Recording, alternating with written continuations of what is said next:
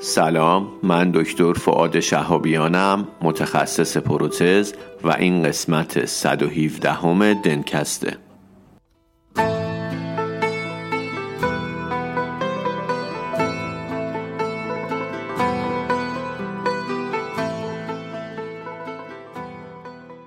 دنتکست مجموعه ای از پادکست هاست که در اون ما با همدیگه مقاله می‌خونیم.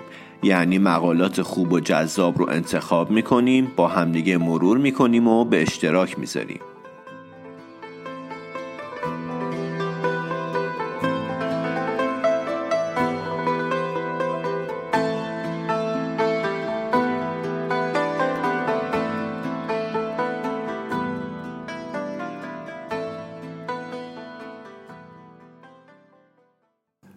در این قسمت دنتکست هم مثل قسمت قبلی خوندن کتاب گلوبال دیاگنوسیس رو ادامه میدیم. این قسمت در مورد معاینه بیمار و پر کردن یک فرمه. فرم رو با همدیگه بررسی می‌کنیم راجع به قسمت های مختلفش صحبت می‌کنیم و این کتاب رو تا سر صفحه 17 با همدیگه می‌خونیم.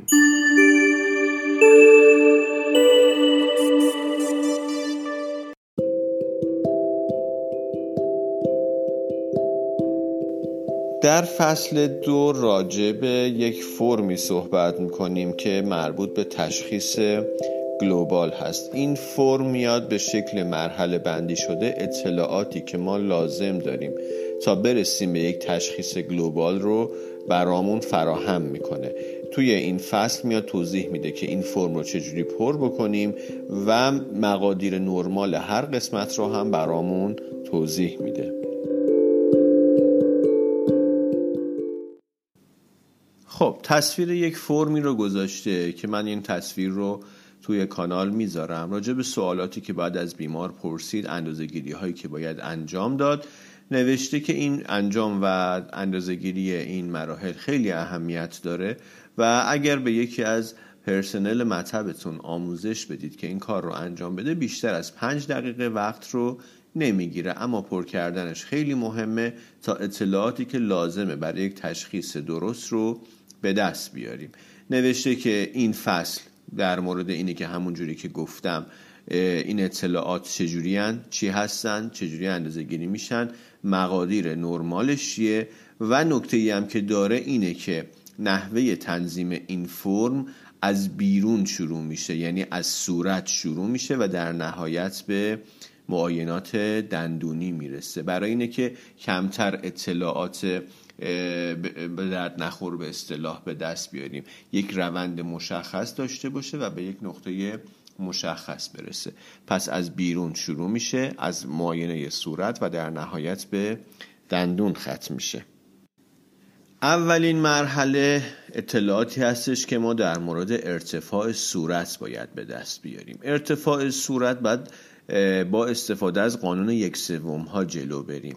قانون یک سوم هم اینجوریه که ما تو یک پلن هوریزنتال میایم نسبت های صورت رو به سه قسمت تقسیم می‌کنیم. از این قسمت ها از سه قسمتی که حالا هممون باهاش آشنا هستیم فقط دو تا قسمت یا دو تا یک سوم پایینی برای ما اهمیت داره. یک سوم میانی رو گفته از گلابلا اندازه می‌گیریم تا پایین بینی سابنازال و یک سوم تحتانی هم از پایین بینی اندازه گیری میشه تا چانه تا زیر چانه. اندازه گیری ها هم گفته باید به شکلی باشه که توی حالت استراحت باشه لب و فک. حالت استراحت هم حالتیه که بیمار توی رسته و لب ها و دندون ها یک مقداری از همدیگه جدا هستند. این اندازه گیری ها باید مشخص بشه. حالا با کولیست اندازه گیری می‌کنیم و بعد نسبت یک سوم میانی رو به یک سوم تحتانی رو توی فرم باید بنویسیم.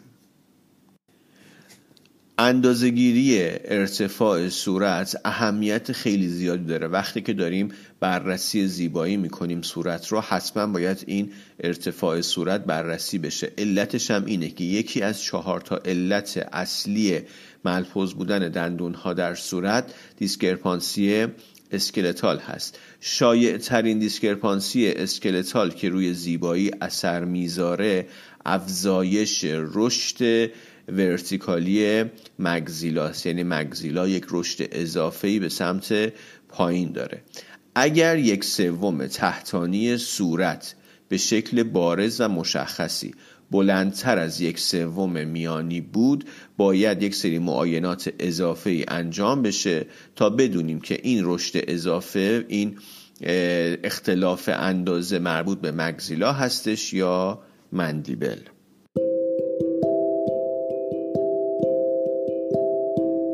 برای بررسی خب ما باید بدونیم که از اون ارتفاع یک سوم تحتانی صورت یک سومش مربوط به مگزیلا هستش و دو سومش مربوط به مندیبل توی همون حالت استراحت بیمار میره و ما اندازه گیری می‌کنیم از زیر بینی تا اون خط وسط لبها و از اونجا تا زیر چانه میشه مندیبل این قسمت ها اندازه گیری میشه و می‌تونیم اینا رو با هم مقایسه بکنیم. اما نکته ای که اهمیت داره لبخند اموشنال بیماره. توی حالتی که لب بیمار حد اکثر تحرک رو داره میایم بررسی می‌کنیم. اگر بیمار گامی اسمایل نباشه مشکلی نیست.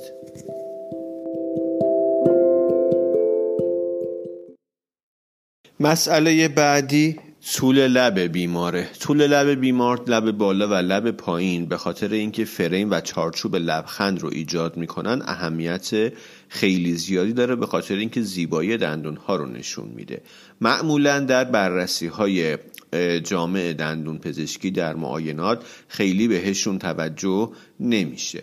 طول لب بالا از بیس بینی اندازه گیری میشه تا بردر تحتانی لب و طول لب بالا در یک زن سی ساله معمولا حدود 20 تا 22 میلیمتر. لب بالای مردا معمولا یک تا دو میلیمتر بلندتره.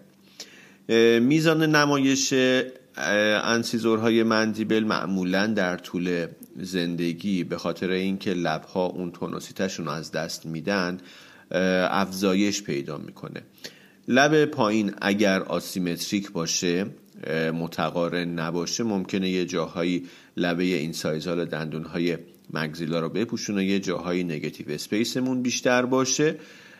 موقعیت دندون وقتی که با حرکت دینامیک لبها سنجیده میشه ممکنه که این مسئله روش اثر بذاره و موقعیت تغییر بکنه موقعیت ایدئال و نرمال برای یک لبخند پرفکت. نکته بعدی که باید اندازه گیری بشه میزان تحرک لبه. برای اندازه گیری تحرک لب میان چی کار می‌کنن؟ میان میزانی از دندون سانترال فک بالا رو که توی حالت استراحت هست اندازه می‌گیرن. بیمار لبش رو ریلکس می‌کنه و بعد میان فاصله لبه این سایزال رو با بردر تحتانی لب بالا اندازه می‌گیرن. بعدش بیمار رو هدایت می‌کنن به یک لبخند داینامیک کامل. وقتی که لب توی بالاترین موقعیتش هست باز میان فاصله لبه این سایزال رو با بردر تحتانی لب بالا اندازه می‌گیرن.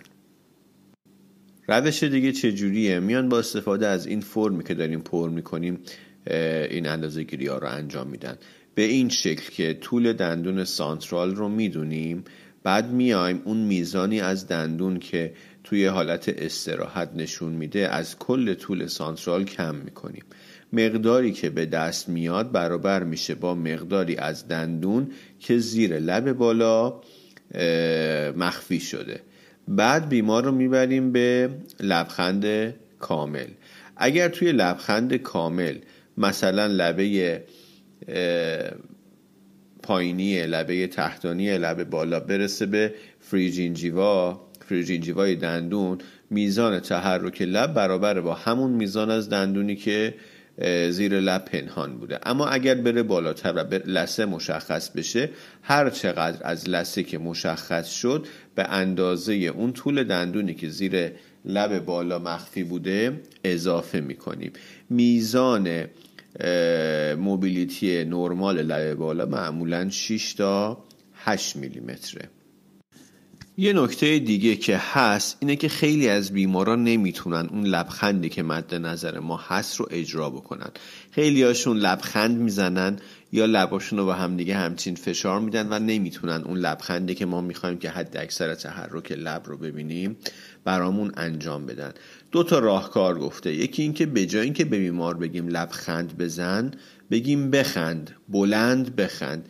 این مسئله به بیمار نشون میده که ما نیاز داریم که دندون ها از هم باز بشن و لب ها و از هم دیگه باز بشن.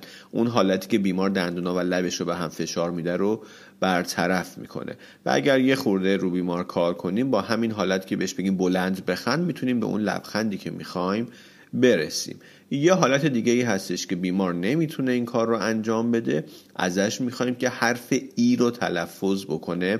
به اصطلاح اینجا میگه های ای. با صدای بلند بگه ای.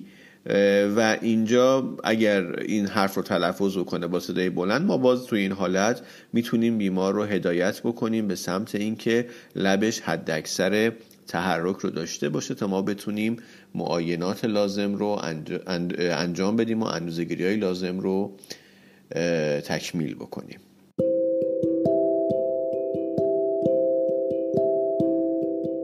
مسئله بعدی midline دندانی صورتیه. توی midline dental facial یا همون دندانی صورتی ما میایم نسبت و موقعیت midline دندونی رو با موقعیت midline صورت در نظر می‌گیریم و مشخص می‌کنیم. به شکل نرمال midline دندانی maxilla میبایست به شکل عمود بر افق باشه و باید منطبق بر میدلاین صورت باشه.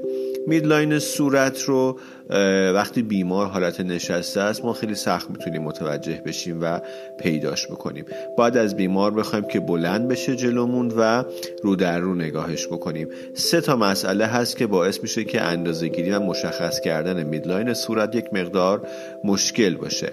اولا اینکه خیلی از افراد صورتهاشون آسیمتریکه و این آسیمتری باعث میشه که ما خوب نتونیم میدلاین رو مشخص بکنیم. مسئله دوم اینه که خیلی وقتا هستش که بینی بیمار به یک سمت حالت انحراف داره و اینم مشکلزا هست و خیلی وقتا هم هستش که بیمار آسیمتری داره و به خاطر اینکه این آسیمتری رو جبران بکنه یک مقدار سرش رو کج می‌کنه. این سه تا مسئله باعث میشه که تشخیص میدلاین صورت یک مقدار مشکل باشه. دو تا متد هست که به ما کمک می‌کنه تا میدلاین صورت رو پیدا بکنیم. اول اینکه باید بدونیم که اون قوس لب بالا اون وسطش اون وسط فیلتروم معمولا با میدلاین صورت منطبق هست. پس این می‌تونه به ما کمک بکنه که میدلاین صورت رو پیدا بکنیم. مسئله دوم اینه که از بیمار می‌خوایم بیسته البته توی چند تا جمله قبل گفتم که توی حالت نشسته نمیشه میدلاین رو اندازه گرفت. منظورم حالت سوپاین بود. خب روش دوم اینه که بگیم که بیمار بیسته و سرش رو خودمون با افق تنظیم بکنیم. توی این حالت تعیین و مشخص کردن میدلاین خیلی راحته. گفته آستانه و ترشولد تشخیص تیلت داشتن سر برای افراد عادی و دندون پزشک ها کمتر از یک درصده. بعدم با استفاده از این چارتی که داریم باید مشخص بکنیم که آیا میدلاین دندونیمون با میدلاین صورت منطبق هست یا نه. اگر منطبق نیست چند میلیمتر متفاوته و به کدوم سمت. و در نهایت هم باید مشخص بکنیم که آیا این میدلاین عمود بر افقه یا نه. شیب داره و اگر شیب داره باید جهت شیب هم مشخص بشه و یا حتی می‌تونیم که روی این فرم اون قسمتی که دندونا کشیده شده با خط مشخص بکنیم که شیبش به کدوم سمته. مسئله بعدی اینه که خیلی از مطالعات اومدن بررسی کردن و مشخص شده که خیلی اهمیت نداره که midline دندون ها کاملا بر midline صورت منطبق باشه. یه تفاوت دو میلیمتری قابل پذیرشه یعنی از صفر تا دو میلیمتر.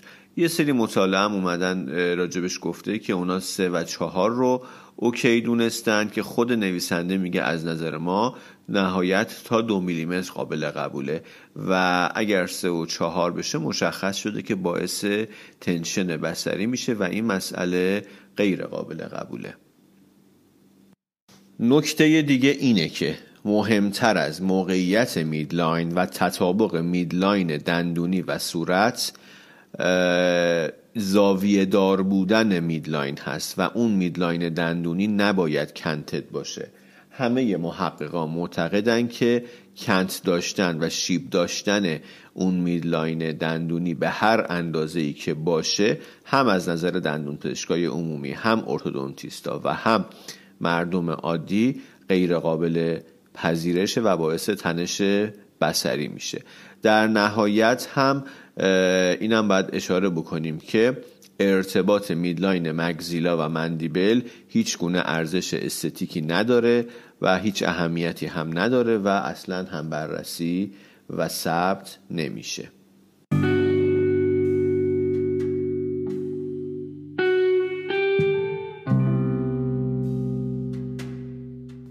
اندازهگیری بعدی که انجام میشه مربوط به میزانی از سنترال های مگزیلا هستش که توی حالت استراحت نمایش داده میشن نمایش دندون ها یا توسشو با استفاده از یه خطکش یا پروب میان میزانی از لبه این سایزال که توی حالت استراحت لب ها مشخص هست رو از لبه تحتانی لب مگزیلا اندازه گیری می‌گیرن.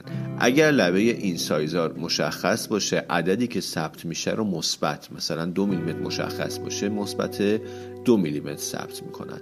اما اگر منفی باشه اگر مشخص نباشه چک می‌کنن ببینن که لبه بالا چقدر از لبه این سایزال بیشتر رفته و منفی ثبتش می‌کنن.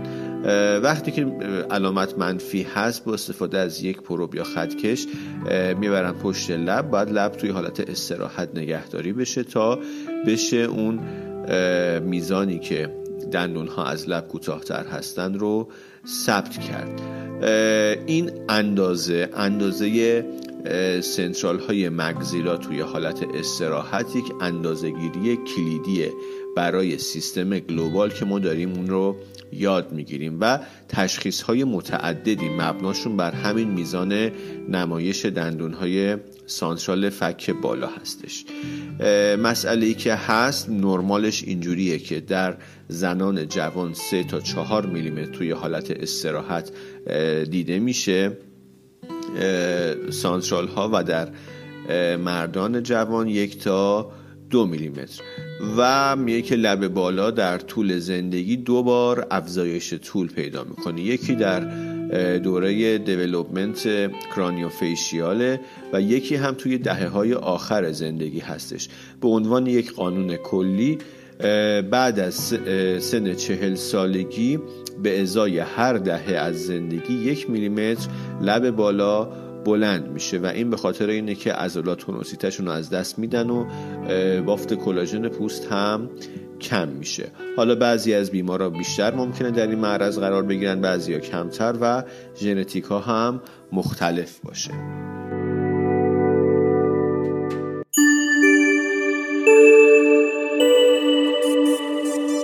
همراه این قسمت ما گروه راینو هستش. شما اگر می‌خواین وارد دنیای دیجیتال بشین نیاز به یک راهنما دارین. فل بداهه ممکنه که ندونین از کجا شروع کنین چی بخرین چی کار کنین و چجوری یاد بگیرین. راینو می‌تونه بهتون کمک کنه. می‌تونین برای خرید تجهیزات اسکنر face scanner پرینتر باهاشون مشاوره کنید. وقتی که همه اینها رو داشتید موادش رو از کجا تهیه کنم؟ از خود راینو می‌تونید تهیه کنید یا ازشون مشاوره بگیرید. یا اینکه اصلا می‌خوام یاد بگیرم Exocad یاد بگیرم طراحی دیجیتال یاد بگیرم. باز هم راینو می‌تونه برای شما دوره برگزار کنه بهتون نرم افزار بده بهتون آموزش بده. خلاصه اگر می‌خواید وارد دنیای دیجیتال بشید راینو می‌تونه اون انتخابی باشه که توی همه زمینه ها به شما کمک می‌کنه و شما رو تأمین می‌کنه.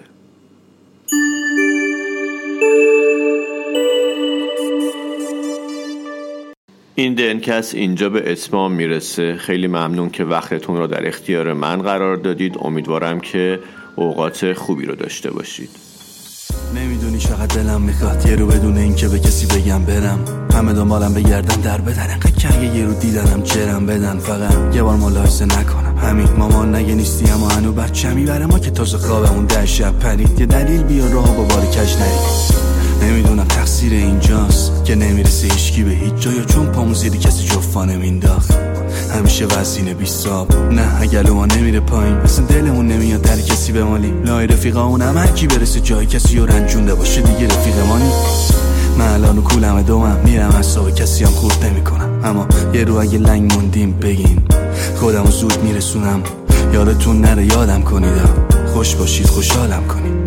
نشه سلامتی داشته تو نزنید هر موقع پاهم کنید هرچی که دیدم بستم میرم من خسته نیستم خود خستگیم. این همه دویدم چی؟ دستم رسید تش هنوز نشد یه عکس خوب ازم بگیرن نقش منی نیست سنگر بگیرم. فقط بگم نمیشه و تشم بمیرم. یه روز این